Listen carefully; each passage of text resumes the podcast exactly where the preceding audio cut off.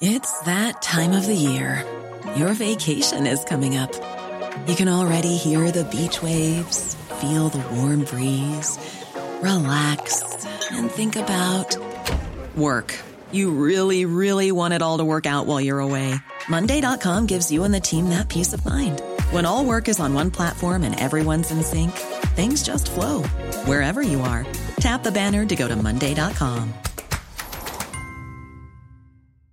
I'm Sandra, and I'm just the professional your small business was looking for. But you didn't hire me because you didn't use LinkedIn jobs. LinkedIn has professionals you can't find anywhere else, including those who aren't actively looking for a new job but might be open to the perfect role, like me. In a given month, over 70% of LinkedIn users don't visit other leading job sites. So if you're not looking on LinkedIn, you'll miss out on great candidates like Sandra. Start hiring professionals like a professional. Post your free job on linkedin.com/people today.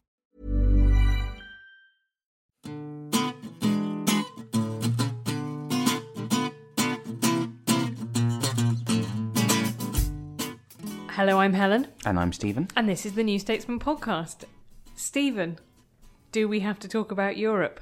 No, no, the good news is, uh, uh, despite the fact that I am once again talking about Europe in this month's magazine, and an MP did actually This text week's me. magazine. This week's magazine text me saying I was becoming one of the crazy Europe people. Uh, we're not going to talk about it this week on the podcast. Instead, we're going to talk about the Vice, uh, sorry, the Vice News uh, documentary. Uh, one of their PRs emailed to ask that we would change the reference for Vice to Vice News. I'm going to call it News Vice instead. News Vice. This is some great viral marketing we've got going Exactly. on for Vice. That's Vice how News. gonzo I am, is that I don't even respect that what they want to be called. But yeah, so so Vice have actually a very good, very tightly put together documentary um, on Jeremy Corbyn. I only appreciated how well put together it was when I thought to see are the because my suspicion is these programs always reflect badly on the politicians who do You them. watched that Gordon Brown one with the weird specky Ed Balls Yeah. and Ed, weird specky Ed Miliband when they're like both 12 running around in some office in the houses, like the House of Commons, right? yeah. Yeah, it's Um, kind of amazing, isn't it? They're all like like on telex machines or something like that, and you think, how long ago was this? Um, anyway, yeah, but the point about it is they're all phenomenally brainy in this super nerdy way in that Yeah. Gordon Brown documentary, right? What you mostly see is a team of slightly socially maladroit people who have nonetheless a very good grasp of figures and are really excited by lines on like a spreadsheet. Yeah. That's uh, not what you get from the Jeremy Corbyn documentary, is it? No, although one thing I will say is so a lot of the criticism fairly in terms of the finished program, and this is actually true of both documentaries, isn't they are very male heavy. The amusing thing in both cases, the reason why they're male heavy is not that the staff at the time were that male heavy. It's that the women who worked for them on both occasions were like, "Yeah, I think this documentary is going to be a car crash." Oh, Okay, is- thank- so Annalise, that why? Anneliese Midgley is uh, deputy chief of staff, and Simon Fletcher, who's obviously not a woman, but his chief of staff.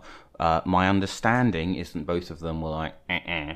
and um, oh god, uh, one of the women who's glimpsed but doesn't speak, um, Kat Fletcher. My understanding Mm. is she was also a bit leery about. Um, Because I did wonder that, and I, I thought there were several explanations for it as well. And I thought the other one could be just that actually the men in the team speak more in meetings. This is a not unknown phenomenon in mixed gender groups, and also you know it's often done by seniority as well. So.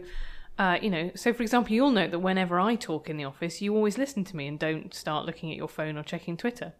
That's true. That I is- hadn't- that is a thing that everyone will notice, and I'm sure that the same applies to um, to Seamus Milne, who is kind of nominally running that communications unit. And so, as I understand it, it was his idea that they bring the film crew in. My question is, what did he think was going to happen? Like, what was the story that he thought was going to come out of it?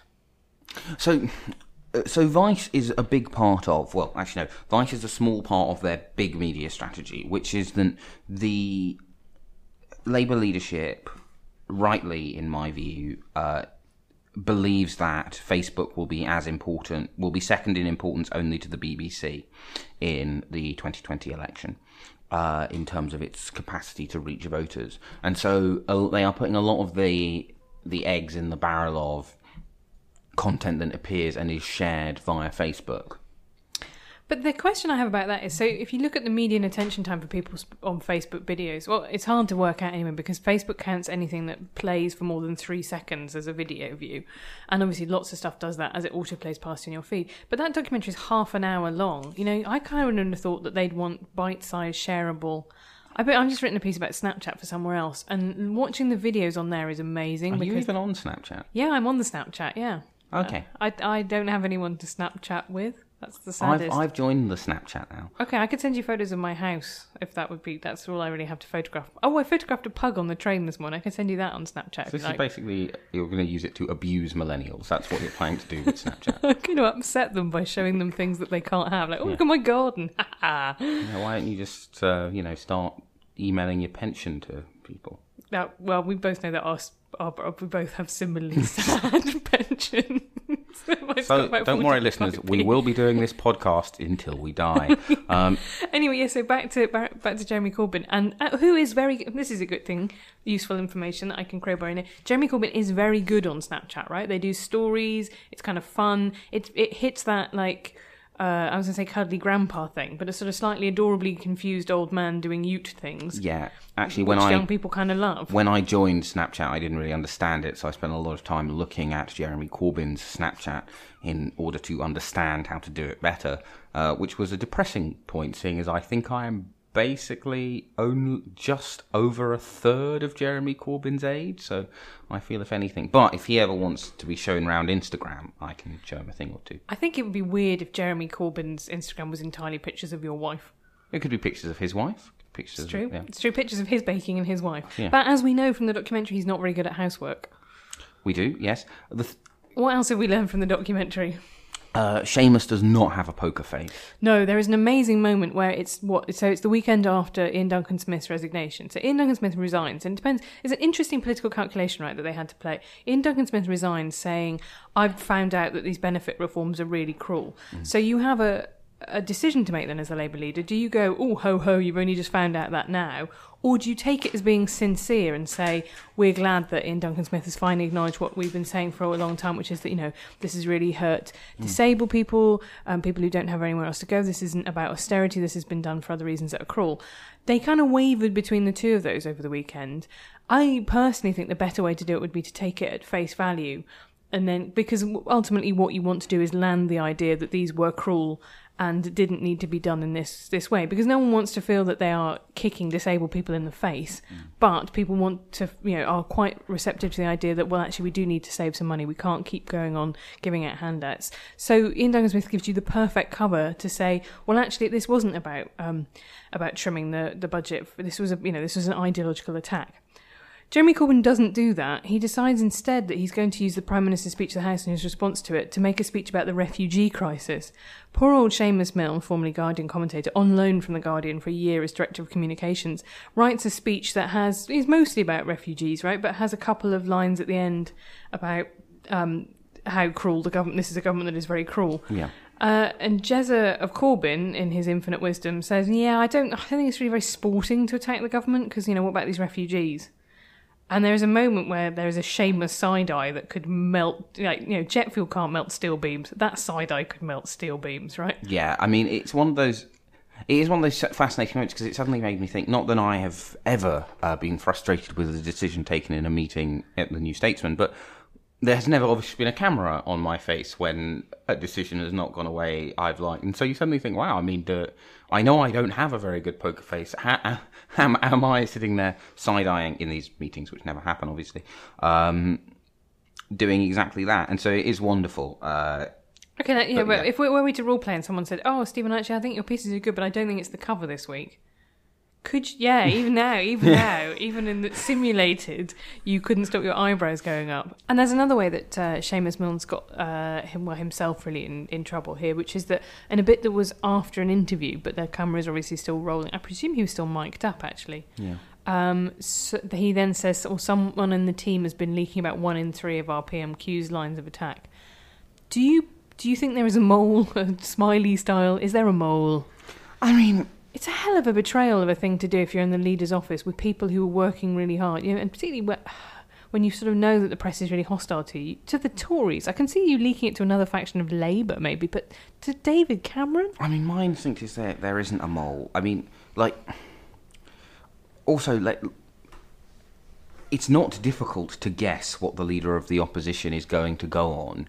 Uh, most Except of sometimes it is because you know you go like, why haven't you asked any questions about forced academisation? Why are you going on about blah X, Y, and what Rita from Snetworth thinks? Okay, I'm going to amend that. It shouldn't be difficult to Yeah. guess. Um, one of the reasons to continue my uh, dull running theme of uh, evangelising for the effectively abandoned format of, you know, Bob from Lower Putney, Bobbington. Uh, said, because the reason why that was effective is it was a really good way of asking about, say, forced academisation, but in a way where Cameron doesn't know what's going to happen to Bob, right? If at the start Bob is saying, Oh, What- yeah, my, my there's school- a local school that's I think is really good. At the it- end, it could turn out that his child has died because of a lack of a school place, right? Yeah, well, he's. Ha- I was going to say he has had to mortgage his house in order to move into a different catchment area, but his child dying because of a lack of a school place is equally plausible, I suppose. Um, but um, but yeah, it's not hard to guess, and my my my instinct is it would be very surprising to me. I mean, partly because it's not like there's a large degree of social overlap between the people in that meeting, and um, Yeah, you'd have to walk out of that meeting pretty much on a Wednesday morning and like phone someone yeah. and tell them. And I just think, I just think, that, I- don't think if you the only thing I was trying to think of that like the motive behind that is I can sort of imagine someone in his office maybe helping out, uh, you know, essentially a rival in the Labour Party. But why would you help out But I, the Tories? I also think that there's a there's a, because the, there uh, one of the other interesting vignettes involves Andrew Fisher, who is kind of policy czar and kind of Corbyn's special advisor, who Corbyn thinks incredibly highly of.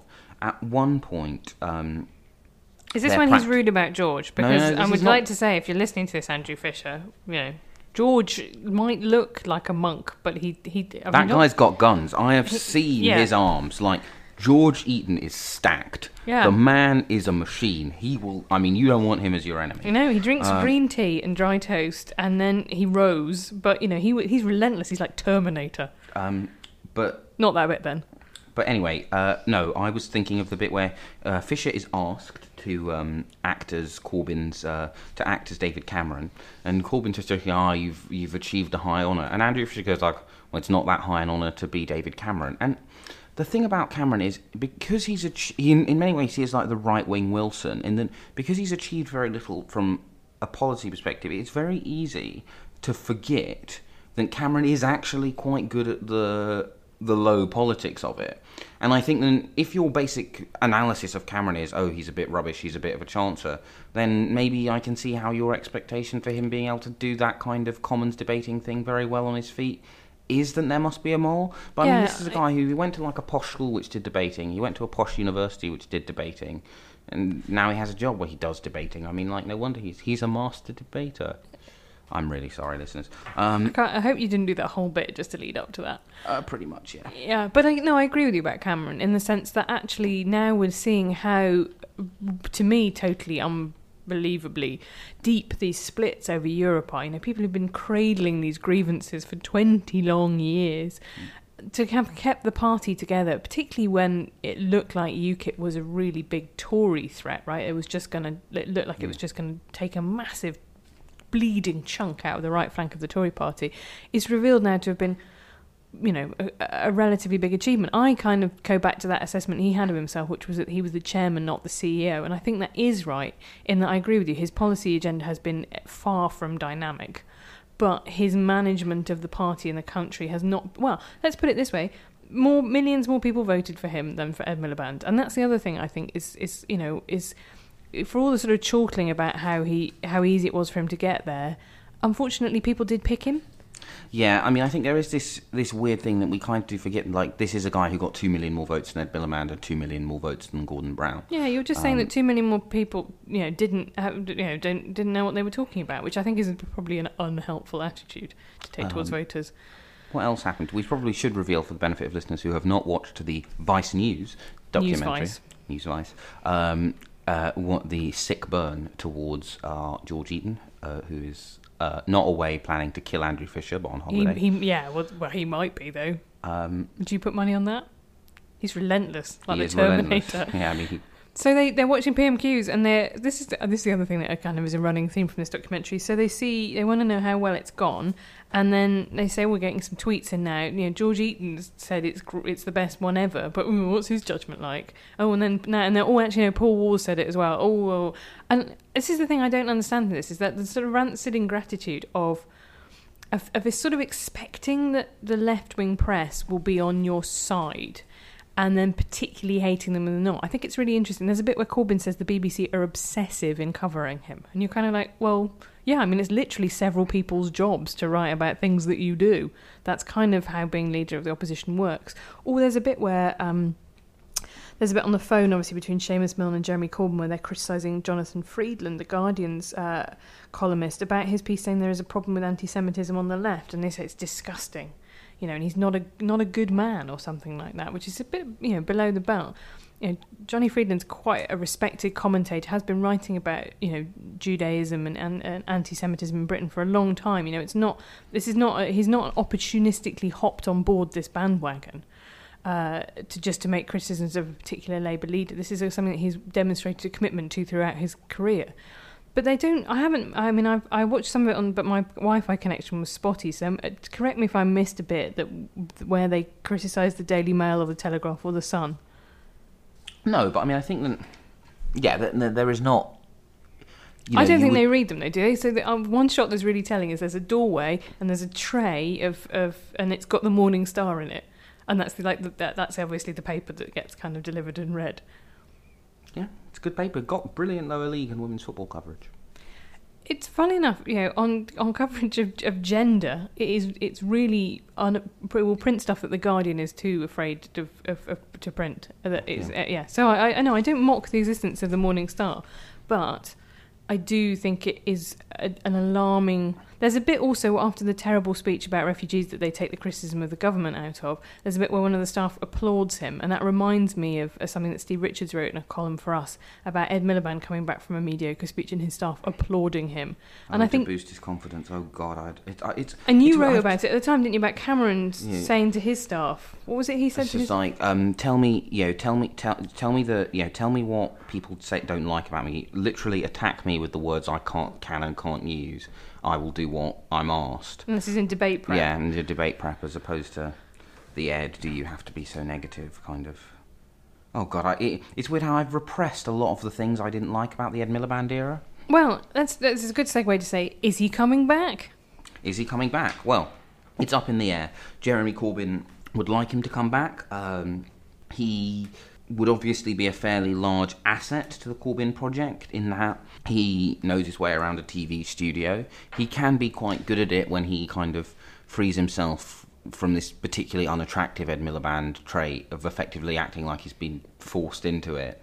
Uh, Yeah, I worry that his martyrdom plus Jeremy Corbyn's martyrdom might create some sort of black hole of like, why is everyone against me? That might sort of suck the entire universe. I into mean, I think the the difference is, is at least Jeremy Corbyn was kind of forced into it. Like it was basically his turn to get beat, get beaten in the Labour leadership race, and and and then he won. Um, whereas Ed Miliband had to, you know, like run against, you know, like Members one of his his one of his best mates' husbands, his own brother, and Andy Burnham, uh, in in order to become leader of the Labour Party, and then spent five years acting as if it, he, you know, As if he'd got a really terrible prize at a fair that he'd had to carry around with him. Yeah. Um, but he knows his way around a TV studio, and crucially, he would be someone who in the sha- in the shadow cabinet who is not thinking about the post Corbyn future, which is not something you can necessarily say is true about, say, John McDonnell.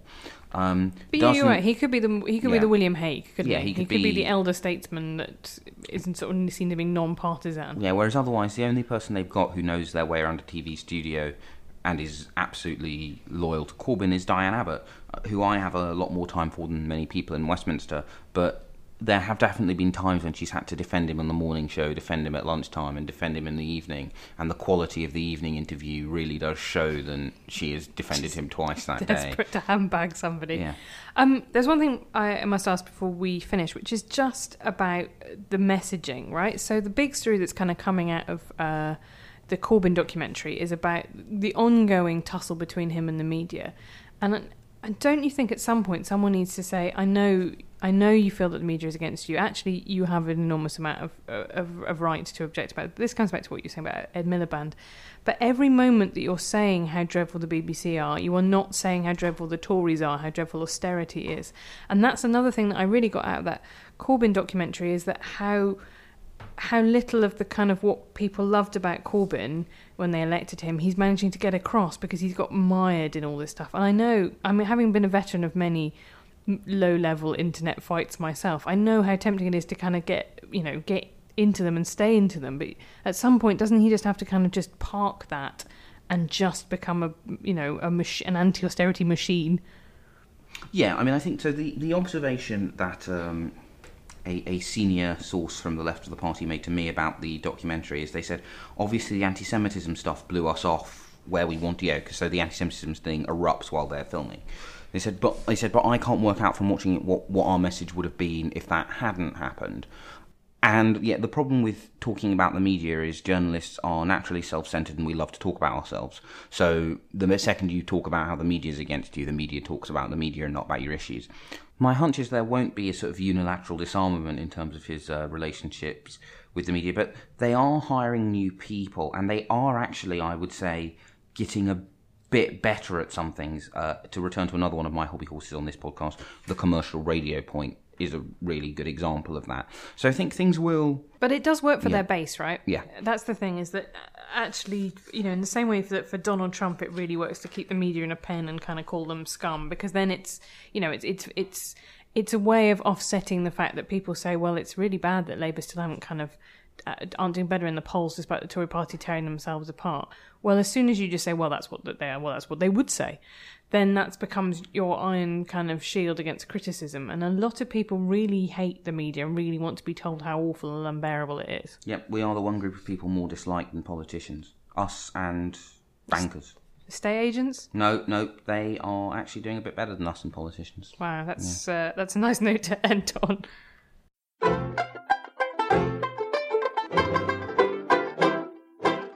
I'm Caroline, And I'm Anna. and we host the pop culture podcast from the New Statesman. Seriously. If you secretly care more about comics than Jeremy Corbyn, this is the podcast for you. You can find all our episodes at newstatesman.com forward slash SRSLY.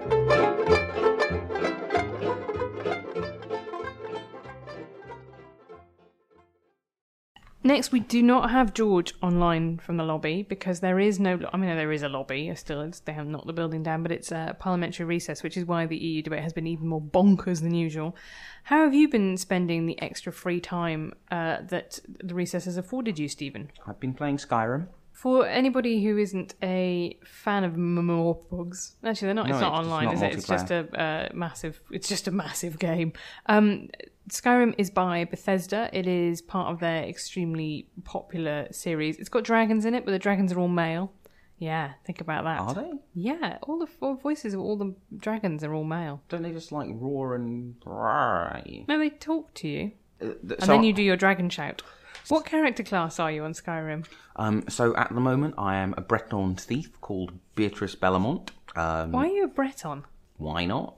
Well, no, I just think it's really interesting because uh, I, I was th- I always play as a female character as a sort of like in, in games that allow you to. So I played as as Fem Shep, female Captain Shepard in uh, Mass Effect. I I've always played as a, a female wanderer. But it's about some people have a thing where they always try and make their characters look as much like them as possible, and I have previously done that. But now I have a very cool black woman with a mohawk as my character in Fallout Three, and I made a very cool Skyrim character who's one of the like leopard people because I thought I was being speciesist by like being oh, obviously I'm I'm not a leopard, so I can't play as a leopard. Um, so I, I realised in creating characters on these kind of games where I let out my suppressed fanfic writer. Uh, so I have been one of the like cat warriors. Um, so I, I mostly will play as play as a woman because mostly in these things like you're a badass, you're going around like quipping and, and beating people up and etc etc. I, unlike our Poled, do not have uh, great guns and drink a lot of green tea.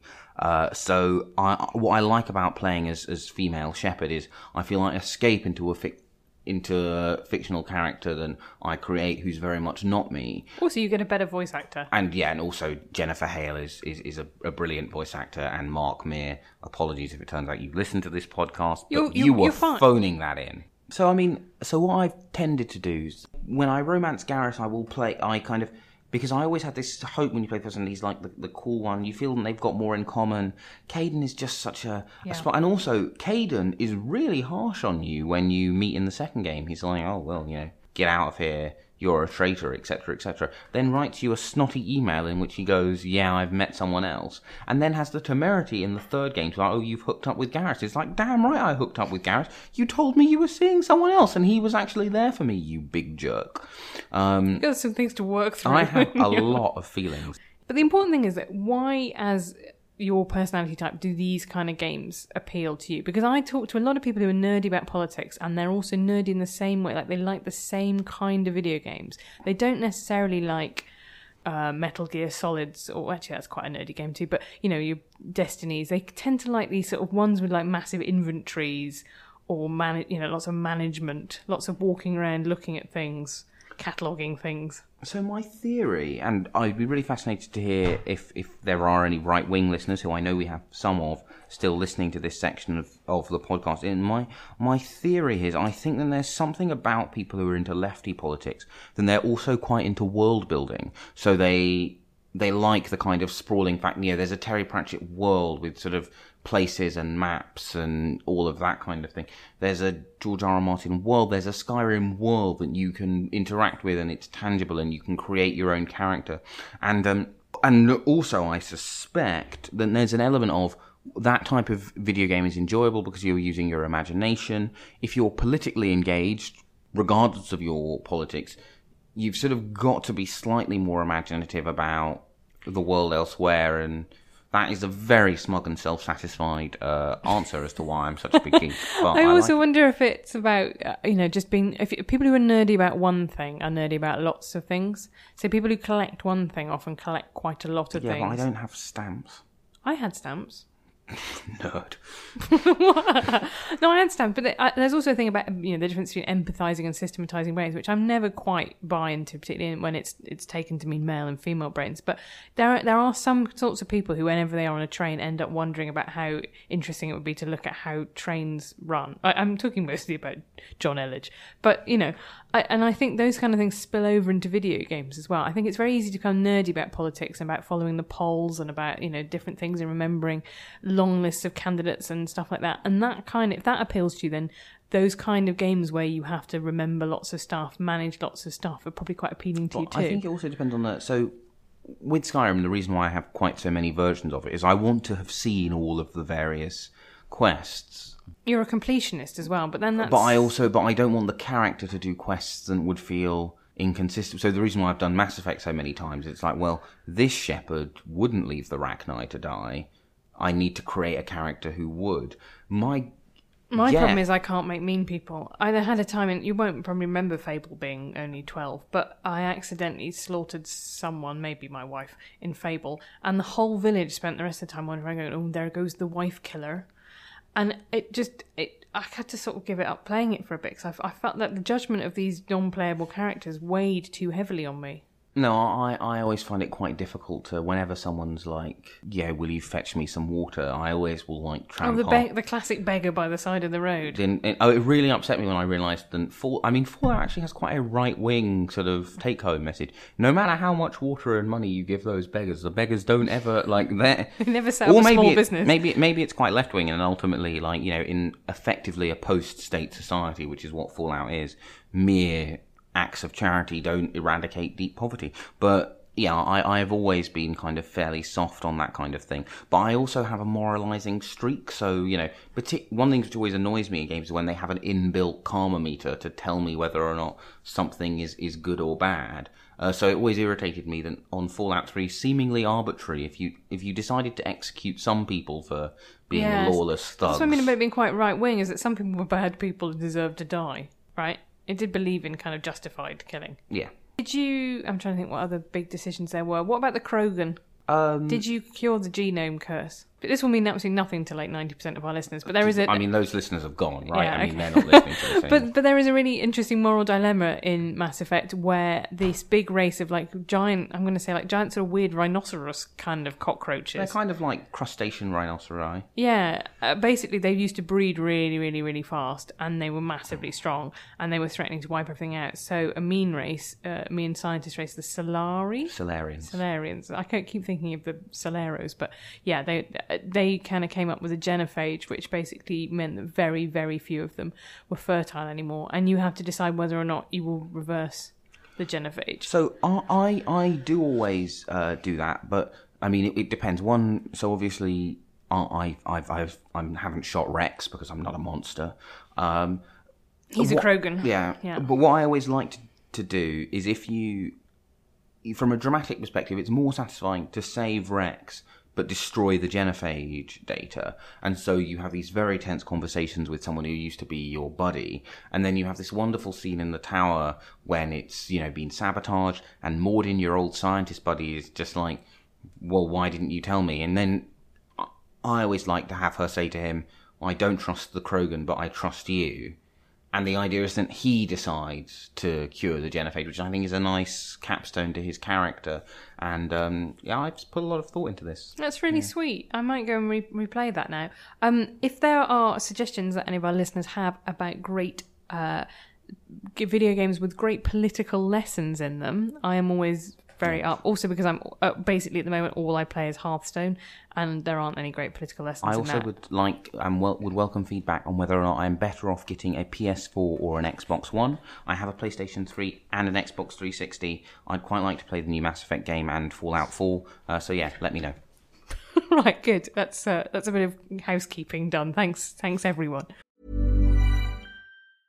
Everyone knows therapy is great for solving problems, but getting therapy has its own problems too, like finding the right therapist, fitting into their schedule, and of course, the cost.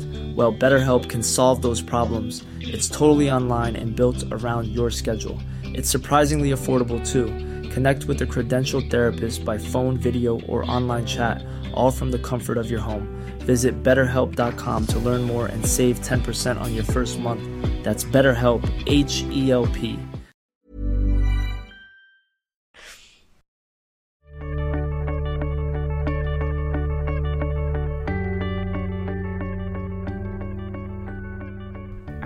now, welcome back to You Ask Us, the feature in which you ask us a question. It does what it says on the tin. And this week's question is about the American elections again.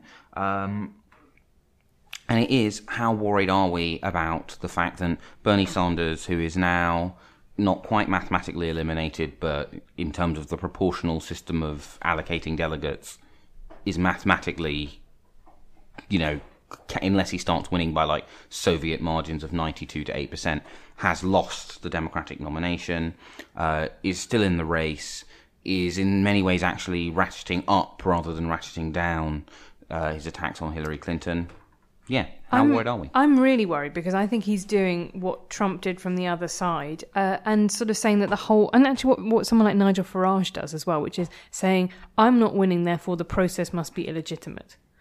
Uh, you know, and he. He's now talking about sort of flipping super delegates after having previously said that whole he didn't thought the whole super delegate system was kind of corrupt. You know, one of the things that's quite I think is you know he's challenged Trump to a debate. This sort of weird thing where he's like going to sort of steal the fire away from the campaign, and it, it does make you remember that he wasn't, you know, he wasn't, a, he's not a kind of loyal, lifelong Democrat. You know, he's not even as as as loyal to the Democratic Party as, say, someone like Jeremy Corbyn was to the to the Labour Party. You know, that they might have had their disagreements over the years. Jeremy Corbyn might have, you know, flunked the whip a huge number of times, but he never left the party and you know, I, and I don't think would do anything to that he would see would be about damaging the party. And I'm not sure. I'm now not getting that from from Sanders. I'm I'm I'm I'm really kind of getting a feeling of kind of you know, if I'm going down on taking everything with me, and from his supporters too. These sort of people who who get interviewed. Do you see that one about the guy who said, um, you know, well, obviously I can't have Sanders, then I'll probably vote for Trump because it'll be really interesting. Like maybe Nazi style interesting, but it'll be interesting. I mean, so I am.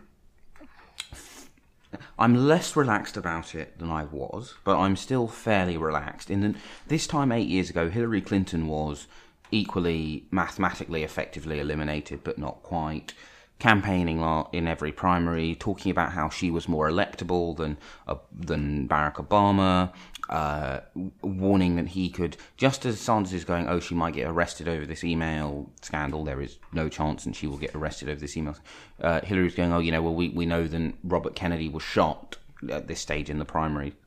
Um, and I think this stage in American elections always starts to resemble a bit where a child has been late, allowed to stay up past their bedtime. Everyone gets a bit fractious. My guess is everyone gets a bit fractious because at least some of the campaign staff, particularly on the losing campaign side, know that they are very rapidly going to become unemployed. And so everyone gets a bit. Eh. Yeah, I think that's probably true. Uh, but I think it's really interesting how the Republican establishment largely has, slung, has swung behind Donald Trump, right? But I mean, he is mathematically the nominee. Yeah, and, and, and you would expect that the same thing will happen when Clinton becomes the nominee. But that's my question: Will it, or or has Oh, or is Bernie Sanders now sees himself as you know something bigger than politics? He's the leader of a kind of popular movement, and that's actually you know he, he you know that that he doesn't want to kind of be put back in his box, I guess. Whereas Ted Cruz, thankfully, appears to have slunk off somewhere to do weird Ted Cruzly things. I mean, Sanders' political career has largely been spent grandstanding until doing the right thing at the last possible moment. So, with the uh, Affordable Care Act, also known as Obamacare, in order to pass the filibuster, you need 60 votes. The there are lots of things in the Affordable Care Act which are not what left-wing Democrats would would ideally uh, dream of.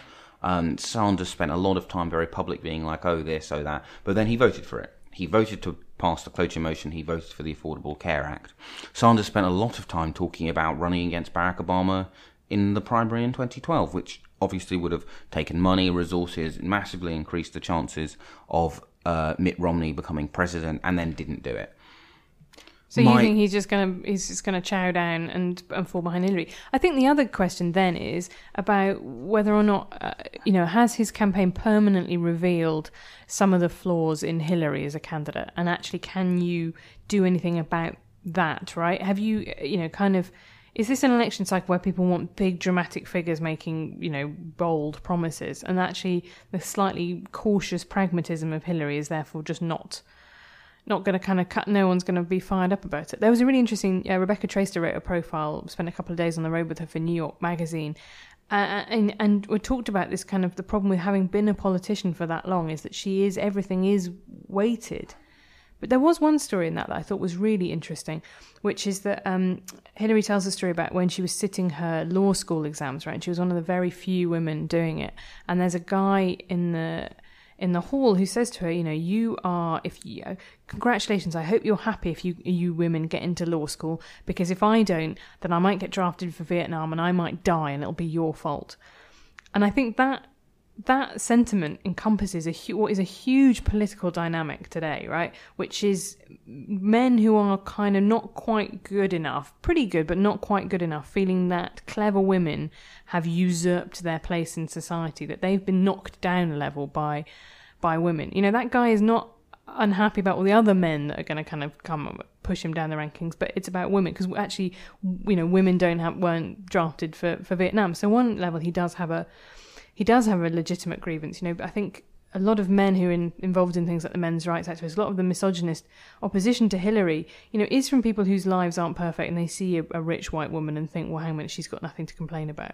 Yeah, I mean, and also there's a seed of truth. It's a bit like to, to link it into a very different story bubbling over this week, which is this row within the Tory party about Cameron's plans to uh, make you disclose what school you went to in, in a job application.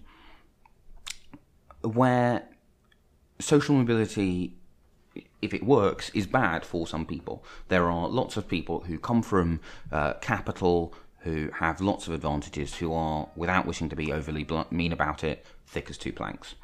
Uh, ditto, there are lots of men who benefit from not just the old boys network, but from patriarchy generally, who in a more Right, in their 30s, Yeah. when all the women get knocked out Yeah. by going off to have children, they say they move uh, steadily up the ranks. Yeah. Um, and obviously the net the net number of winners is is higher, not least because you know mostly ultimately it's not like you're changing the number of breadwinners in a household, but um, but there are there are lo- that that is the kind of legitimate. But am I not right that- in thinking that uh, Donald Trump was a draft dodger? Have I made that up? Because it sounds like it's the kind of thing that would be true. I can't remember. I mean, to be honest, I've reached this kind of point of Trump, not quite Trump saturation, but where it because it's so difficult to tell the difference between Trump, Trump parodies, and and, also because I'm starting to get a little bit nervous. I still don't think he will win the general election uh, because I think that Hillary will become the nominee. Sanders will throw his arm around her. The people will unify around uh, her, even though she is.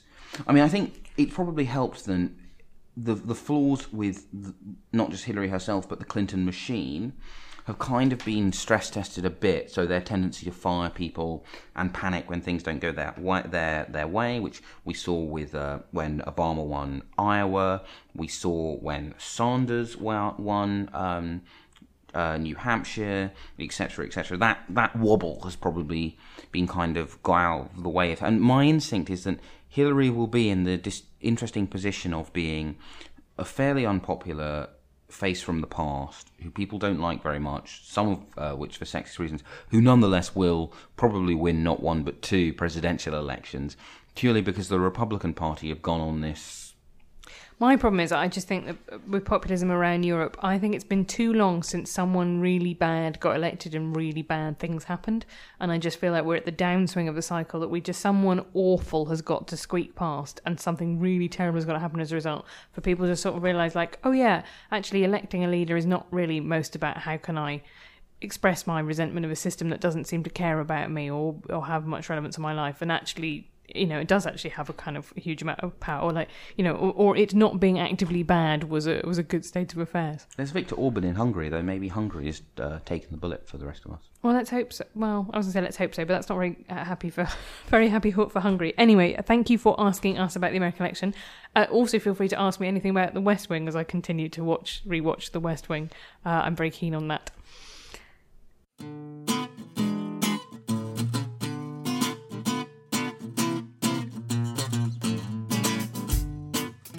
Been listening to the New Statesman podcast presented by me, Helen Lewis, with Stephen Bush. Our producer is India Bourke, and our music is Devil with the Devil by the Underscore Orchestra, licensed under Creative Commons. You can find us on iTunes or at newstatesman.com forward slash podcast.